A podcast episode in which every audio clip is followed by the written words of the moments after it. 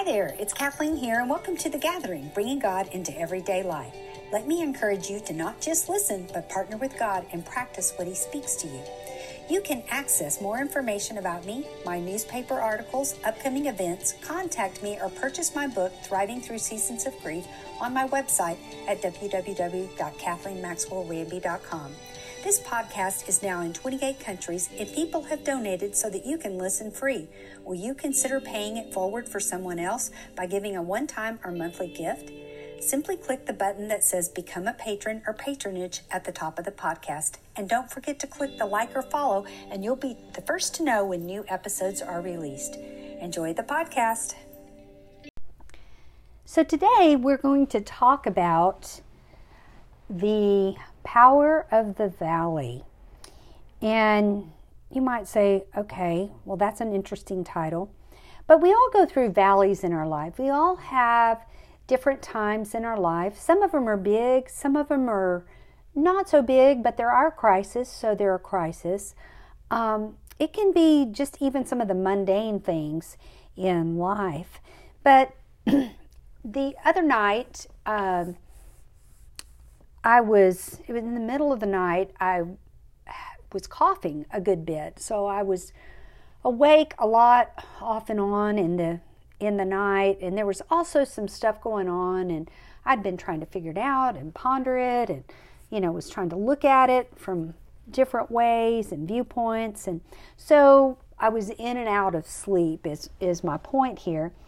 And somewhere in that that night I just heard God say, even though you walk through the valley of the shadow of death, I will fear no evil. And it's that scripture in Psalms 23 that is common. It's used oftentimes in at funerals and, and different times. And it's a scripture that has been very important to me in my own life and journey. But I feel, you know, ended up falling back asleep and didn't think much about it. And I got up the next morning and I just said, Lord, um, you know, here I am. I kind of gave my day to the Lord. And I opened my Bible, and it, when I opened it up, just opened it up, it fell to Psalm 23. And I immediately got excited because I thought, okay, there's got to be something here that the Lord wants me to discover. And so I felt like I was on an adventure with him. And so I want to share with you today just some of the things that I learned just spending about a week in this passage and looking at it and and some of the things that God spoke to me and maybe it'll be able to relate to your life and I hope it'll certainly hope it will encourage you. So in Psalm 23 verse 1 it says the Lord is my shepherd I shall not want. And that's a common, common, um, you know, passage I think that we hear. And the thing that stood out to me was I was thinking about when I read that, I was thinking about the problem and the situation I was dealing with. And I just heard the Lord say, I'm your shepherd, Kathleen, in this situation. And I know what your need and you're not going to want. And I was just thinking about how a shepherd takes care of the sheep. And the sheep just kind of graze and go on through life, you know, their life. They're not really worried. They've got the shepherd there to protect them, they've got the shepherd there to lead them to the right places to eat. And they just kind of meander through following the shepherd. And it was such a picture of how when we walk with the Lord and we we choose to follow him and just stay in tune to him each day. You know what our life can be like. But it was a real comfort to me. He said you're not going to want in this situation. I'm your shepherd. All you have to do is follow me. And so i want to pass that on to you in that. In verse 2 it says he makes me to lie down in green pastures and leads me beside quiet waters. He restores my soul. And as I pondered just that passage, you know, what hit me is how rest is a weapon. rest prepares us for what's ahead. You think about it at night, we go to bed, and that rest gives us the fuel we need for the day ahead. Now, there are times when I don't sleep so well, and on those days, it's a little bit harder to get through the day. And I think God is showing us, you know, that, that rest is a weapon and it is something that prepares us for the journey that is ahead. And sometimes we don't know where that journey is going to lead us. But I think when we're looking to the Lord, we know Him as our shepherd, we know Him, and we know His heart for us, which is one of love and grace and compassion.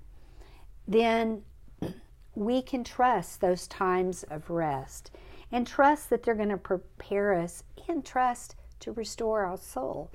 I've just come through a busy time and we've been doing remodeling and I've been teaching in two different towns and and um, dealing with a lot of people. I've had people in and out of my house and I've needed my store resold, restored, my soul restored and just going to the Lord. You know, when sometimes we just have things that drain us. Um, and when we have those times and we feel drained, we can go to the Lord and say, God, just restore my soul. Just fill me up. Fill me up to overflowing. But rest is important in our journeys and in our walk with the Lord. It goes on in verse 3 to say, He guides me in the paths of righteousness for His name's sake. And, you know, God right there tells us and tells us that He's going to help us along the journey. He doesn't just abandon us and say, "Here's here's your life, go after it." He guides us. And when we're seeking Him and we want to do things right, and we go to Him each day and say, Lord, guide me in the right path. Help me to make the right decisions. I look to you for wisdom. I need you, Lord. You know, I think God meets us right there. And what makes every day fun for me is that adventure of discovering what He has for me and those divine appointments, and how when I'm seeking Him, He's going to guide me along the path. My job, though, is to kind of stay in tune to Him throughout the day. But He shows me, you know, how to walk right and how to handle situations in the right way. I was dealing with a situation the other day, and the Lord said to me, He said, In this, you need to listen and use your gentleness. And I was like, Okay, okay, because in my mind, I was already kind of preparing how I'd handle it. And um, the Lord said, No. And I'm glad because I followed that path of righteousness and things worked out well in this situation.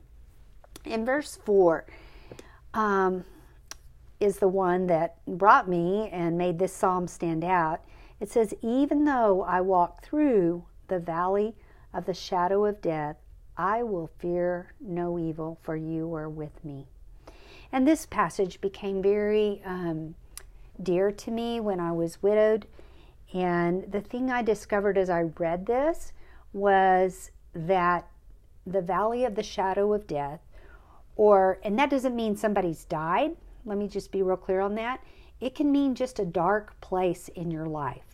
It could be depression you're dealing with. It can be a hard time you're going through with one of your children. It could be a difficult person in your life. It could be a lot of different things. But this passage says, even though I walk through the valley of the, sh- the shadow of death or the dark place, I will fear no evil for you are with me. Your rod and your staff, they comfort me.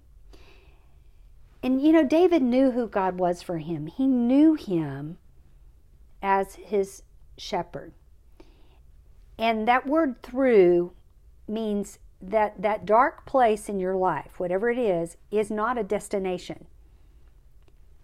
God intends you to go through to go through it. It doesn't mean this is your forever story. It doesn't mean, period, that's it. It means as you journey, you're going to go through that dark place. But even in that dark place, and whether it's death of a loved one, whether it's adversity, we don't have to fear evil because God is with us. And that's such a precious promise that we're never alone, we're never abandoned. He's always with us. You know, in a rod and a staff, I did a little bit of studying about a rod and a staff. And a rod, so a rod strengthens us. I mean, a rod guides us. I'm sorry, a, a rod guides us. It's also used in discipline, but it keeps us on the right path. And when we are looking to the Lord, that rod can guide us, and then a staff protects us. A, protect, uh, a staff is for support, and it can be a form of protection too for a shepherd. It's what the, the shepherd used to steady himself as he walked along, um, but it could also be used, you know, as a tool or an instrument. And what I love is what God is saying is a staff supports us in the journey. And and then it says, Thy rod and thy staff, they comfort me. And comfort, when we receive comfort, it gives us strength, it gives us power for what's ahead. In times of grief, when someone has put their arm around me and just comforted me, um, or encouraged me, or even sent a sympathy card, it helps me, number one, feel like I'm not alone, but it also gives me strength in the journey. It kind of keeps you going when you just sometimes want to quit and throw your hands up and say, What's the use? And I know it's very powerful. And, and if you have people in your life that have lost a loved one, let me encourage you to extend that comfort. You may not have ever gone through anything like that, but just your presence, just your ability to sit there with them, um, to let them talk. You don't have to have answers. Some of the greatest gifts to me were just people that sat and listened. They just listened to my sorrow. And Job talks about that, you know, how his friends sat there and they were just with him. And that gave strength and it it gave power. And that I think is what is so important in there. I want to go back real quick. And when David said, The Lord is my shepherd, I shall not want. Another thing that hit me in that very first that very first verse was how David declared who he was following, and he declared that he was going to be okay. And I think our declarations, our words carry a lot of power. And that is what I feel like David was saying is wait a minute, life is happening. But bottom line, the Lord is my shepherd, I shall not want. David knew who God was for him. David knew who God was going to be because he had journeyed with him. He had learned him. David was far from a perfect man. If you read about his life, he did some things wrong. Um, you know, committed adultery, committed murder, and you know, um, other things. But he had a heart after God. So that is what God is looking for with us. Verse 5 says, You prepare a table before me in the presence of my enemies. You anoint my head with oil, my cup overflows. And in this passage, the thing that I saw is how God takes care of us and He provides a banqueting table even when we have enemies. Maybe your enemy is a disease or an illness or an ailment. Maybe your enemy is your in laws um, or your outlaws or your boss or somebody like that in your life. Or maybe it's your spouse. Maybe there's conflict in your home. And even in those times, the Lord is going to provide for us. And that's what a banqueting table means. It means more than enough. It's like going to a party where, you know, there's plenty of food and it's served to you. You don't have to prepare it. You just show up and you're a guest. And I've seen God do that time and time again in my life when I've been going through some adversity um, and I felt surrounded by enemies or, you know, have felt like, okay, I don't think I have anybody on my court in this particular situation. God has showed himself strong and mighty on my behalf. And I've literally asked him, you know, Lord, I'm asking you to prepare a table for me in the presence of mine enemies. Let me be at such rest and at such peace. And Lord, I look to you as my provider of everything that I need. But God promises that He's going to take care of us even in that place. And it says when we anoint, it means we dedicate something. And right there, when we dedicate our life to the Lord, when we say, Lord, I'm yours, use me. Lord, um, I'm looking to you in this situation. He anoints our head with oil. It sets us apart. You know, there was a time when, um, this was years ago, but um, there were just a lot of things going on in our lives. And I remember thinking, oh my goodness, I just felt like evil was just against us. I just felt like I had so many um, things and obstacles we were trying to overcome. And I literally took some oil and walked around my house. And, you know, it talks about in the Old Testament about anointing the doorpost of the home. And I remember just taking the oil and you know, putting a little bit on my finger and just putting it on my door door frame and just dedicating and setting our home apart to the Lord, dedicating it to the Lord, just making an outward declaration of this house belongs to you, this house is going to serve you. Um, this is the way that our family is going to go.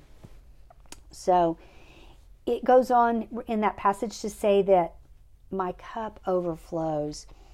And that's the thing God is extravagant, He's abundant, um, He's generous, and He's kind.